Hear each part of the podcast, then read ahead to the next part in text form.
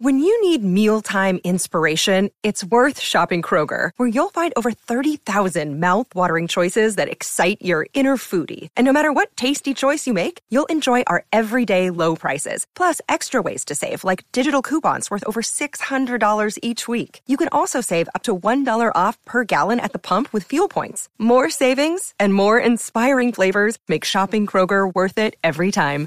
Kroger, fresh for everyone. Fuel restrictions apply.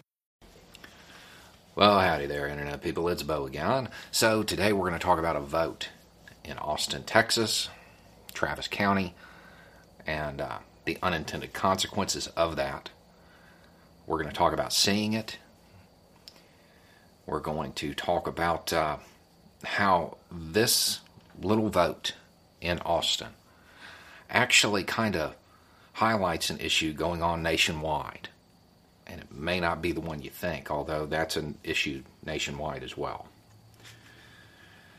The city of Austin just voted to, uh, well, ban being homeless, recriminalize it.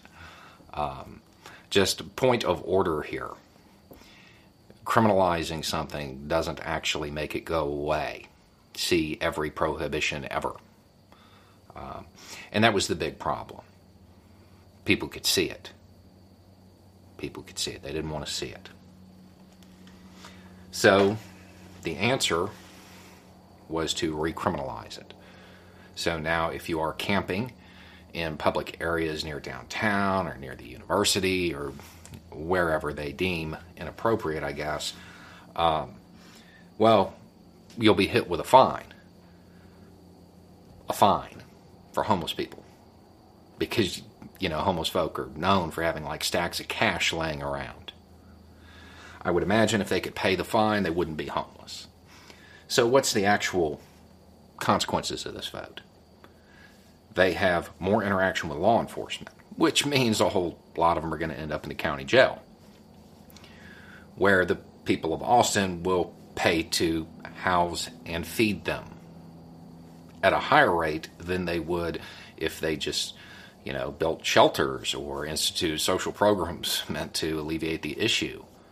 Generally speaking, pretty much always, it is cheaper to be a good person. But that's not what happened.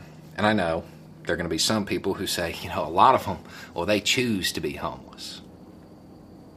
Yeah, sure, some. But some isn't most, and it is certainly not all. And those will end up being housed at taxpayer expense as well at a higher rate because they didn't want to see it. Because the people in Austin didn't want to see it. This isn't going to make it go away. The reason it was decriminalized was because there was already a problem. Going back to the policy that kind of helped create the problem isn't going to solve the problem. Moving forward will. This is just like every other issue facing this nation, where you have those stuck in the past saying it can't be done. We can't solve this problem. It is exactly like the unaccompanied minors at the border. The only solution is to close down the border and go back to the old way of doing things. Nothing can be done, but something was done. But something was done. And it's the same thing it's logistics, it's time, resources, and the political will to do it. That's what it takes to fix this. This is a major issue. Nationwide, people without houses, people without shelter, that's a problem. The bigger problem is one of the moral character of the United States, saying that we just can't solve it. And I get it. I get it. People are tired of seeing it. Imagine how tired they are living it. Anyway, it's just a thought. Y'all have a good day.